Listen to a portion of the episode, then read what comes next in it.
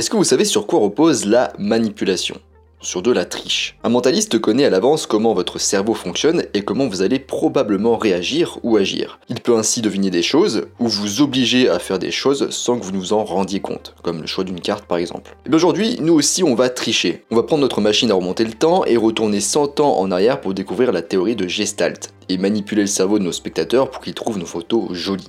En avant, Guingamp. Avant de commencer, je vous rappelle que sur mon site photomaniac.fr, vous pouvez retrouver l'article complet à ce sujet avec beaucoup plus de détails, d'exemples, d'illustrations. Surtout par podcast, vous n'allez pas avoir grand chose. Et vous pouvez aussi accéder à ma formation gratuite sur les bases de la photographie sur mon site photomaniac.fr. Alors déjà, les origines de la théorie. Dans les années 1920, un groupe de psychologues allemands a élaboré un ensemble de théories appelées les principes de Gestalt. Ces principes tentaient de décrire la manière dont les humains perçoivent, traitent et organisent les informations visuelles du monde qui les entoure. Cette théorie postule que lorsque nous sommes confrontés à une scène qui semble visuellement chaotique, notre esprit cherche à la simplifier en se raccrochant à des formes et des modèles qui lui sont familiers. L'origine du mot gestalt est germano-autrichien et signifie la forme, le tout ou l'ensemble. Le grand socle de cette théorie, c'est l'idée que tout est plus grand que la somme de ses parties. C'est un peu le principe de 1 plus 1 est égal à 3.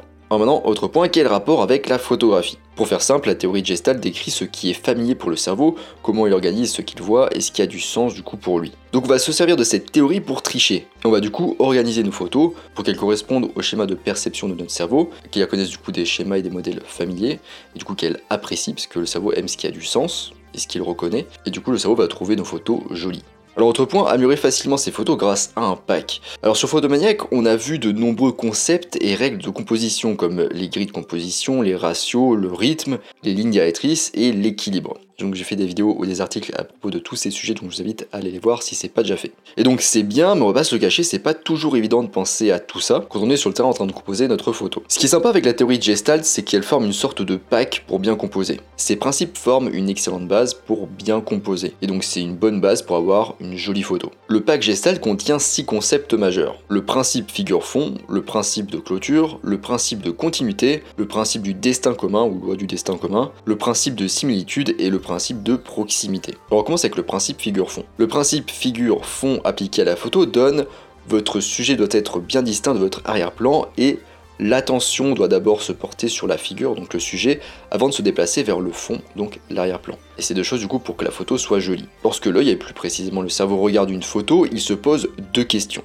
Première question, c'est quoi le sujet? Deuxième question, c'est quoi l'arrière-plan? Si vous regardez l'image qui se nomme le vase de Rubin, R-U-B-I-N. Et donc cette image elle est sur mon article, vous pouvez aussi taper ça sur Google. Et du coup sur cette image, à gauche il y a un visage, à droite il y a un visage, donc de profil, qui se regarde. Et au milieu il y a un vase. Les visages sont plutôt noir, gris, foncé et le vase est blanc. en fait, cette image, elle crée une illusion d'optique. En fait, soit on voit les deux visages au premier plan avec un arrière-plan blanc, soit on voit un vase au premier plan avec un arrière-plan noir. Et donc, soit on voit l'un, soit on voit l'autre, soit on voit du coup les deux de manière alternative l'un après l'autre. Et que d'ailleurs, c'est un petit peu troublant, voire désagréable. Tout ça pour dire que si le sujet n'est pas clairement distinct de l'arrière-plan, eh bien la photo, elle est pas très lisible, pas très impactante, elle est pas évidente, elle est du coup un petit peu trouble, donc euh, un peu inintéressante et moche. En tout cas, pas très jolie. Et je vous donner rapidement quelques moyens pour faire ressortir votre sujet de votre arrière-plan. Déjà, vous devez éviter que votre arrière-plan et votre sujet aient des contours communs comme avec l'image du coup qu'on a vu, l'image de Rubin. Ensuite, avoir un sujet net, un arrière-plan moins net, c'est aussi très efficace. C'est important aussi d'avoir un sujet contrasté, donc ça peut être un contraste tonal, donc un sujet par exemple clair et un fond sombre, comme on pourrait faire en clair-obscur par exemple pour les portraits, un contraste au niveau des couleurs, un contraste au niveau de la taille,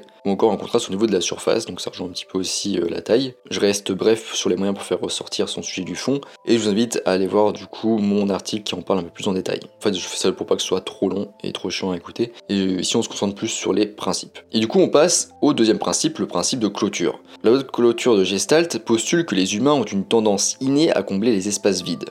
En photo, ça se traduit par le fait que si une partie suffisante de la forme est indiquée dans la photo, le spectateur percevra ou devinera l'ensemble et acceptera que la forme est complétée en dehors de la photo. En faire quand même attention avec ce principe, ça marche pas euh, tout le temps forcément, il faut être assez subtil dans son utilisation. Parce qu'on pourrait avoir fait un petit peu inverse, le spectateur pourrait devenir quelque peu insatisfait s'il doit faire trop d'efforts pour comprendre ce qu'il ne voit pas. Et en fait, le fait de ne pas voir des lignes et des formes familières bouclées peut être une source de tension pour le cerveau. Et du coup, les fermer mentalement permet de compléter et de réduire cette tension. Par exemple, dans le tableau de Michelangelo, c'est un tableau où, euh, enfin, c'est euh, une partie de la chapelle Sixtine, il me semble. On voit en fait un être humain et Dieu, et en fait, ils sont euh, pas très loin de se toucher l'index chacun. Il y a un petit espace du coup entre ces deux doigts. Et cet espace en fait, entre les doigts, il nous invite à achever l'action dans notre esprit. Dans notre esprit, on se dit ils vont se toucher ou ils se touchent. Et pour que ce principe fonctionne, tout est une question de dosage finalement. Et pour que ce principe fonctionne, tout est une question de dosage finalement. Si on augmentait trop cette distance entre les doigts, ça diminuerait la probabilité de clôture. Pensez aussi du coup au paysage brumeux, avec pas mal de brouillard. Ce type de scène donne à votre spectateur la possibilité de compléter la photo et de la clore lui-même. Et donc ici c'est les montagnes et le brouillard qui se chevauchent, mais ça pourrait aussi par exemple être deux éléments ou deux objets. Alors cette loi permet aussi de subdiviser une photo en plusieurs formes,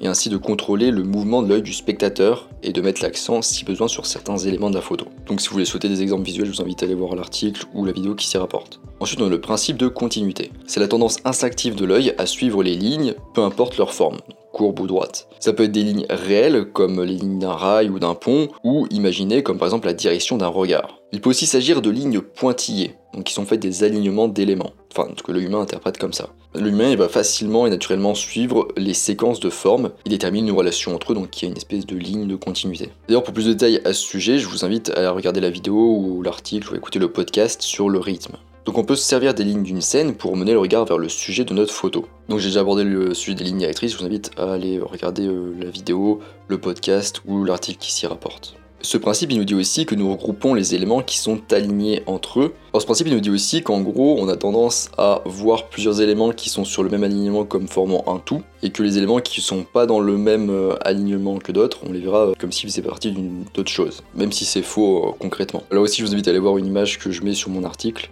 où on voit en fait des petites arbres sortir de l'eau. Il y a aussi l'exemple d'une photo connue. Et enfin, le principe de continuité fonctionne bien aussi avec le principe de clôture. Lorsque nous voyons des photos de chemins, de rivières ou d'autres lignes qui sont coupées par le bord de la photo, nous imaginons instinctivement qu'elles continuent. Ensuite, on a le principe du destin commun ou la loi du destin commun. Le principe se base ici sur le mouvement et la direction. Les objets qui sont orientés dans la même direction apparaissent comme un groupe cohérent. L'exemple typique, c'est un groupe d'oiseaux qui volent dans la même direction. Même s'ils sont chacun différents, instinctivement, on les considère comme faisant partie du même groupe. Ensemble, ils ont une sorte de destin commun et ils deviennent le thème dominant d'une photo. Ça peut aussi fonctionner si les sujets font la même action. Alors que quand nous voyons un oiseau volant dans une direction différente d'un autre oiseau, nous les traitons comme des entités distinctes. D'ailleurs, on peut aussi en jouer, par exemple en faisant en sorte qu'il y ait un objet qui aille dans une direction différente de tout un groupe qui va dans une même direction. Ça crée une tension visuelle assez intéressante, parce que du coup le spectateur va pas l'associer à l'ensemble. Donc si vous voulez le faire ressortir, c'est pas mal. Et ça marche aussi avec euh, tout simplement les regards par exemple des personnes.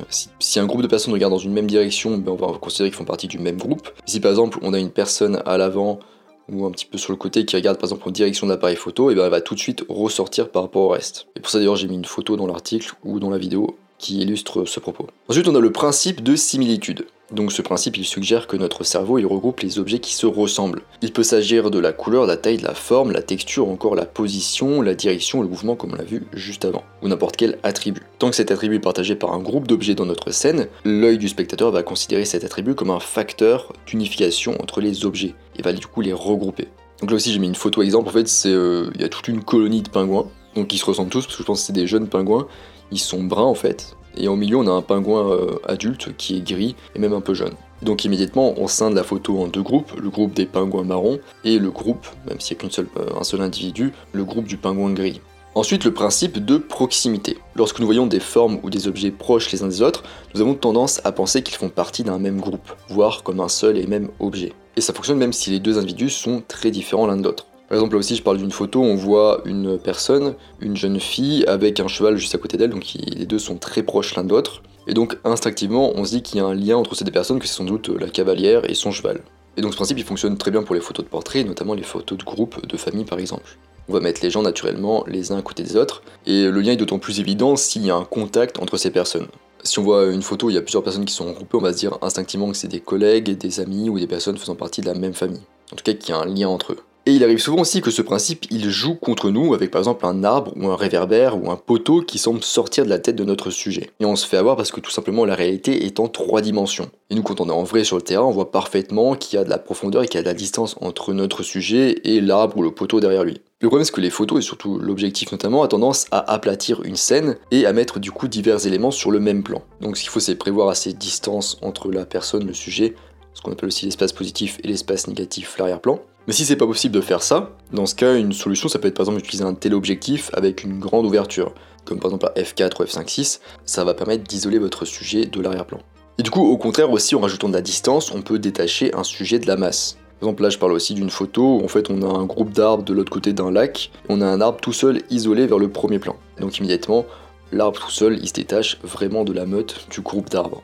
Voilà, on est à la fin de cet épisode sur la théorie de Gestalt, j'espère que ça vous a plu. Je vous rappelle que sur mon site photomaniac.fr, vous pouvez retrouver l'article complet à ce sujet, avec plein d'illustrations très intéressantes. Vous pouvez aussi retrouver ma formation gratuite sur les bases de la photographie sur mon site. Moi je vous laisse ici à votre pack Gestalt et je vous dis à bientôt sur les internets mondiaux.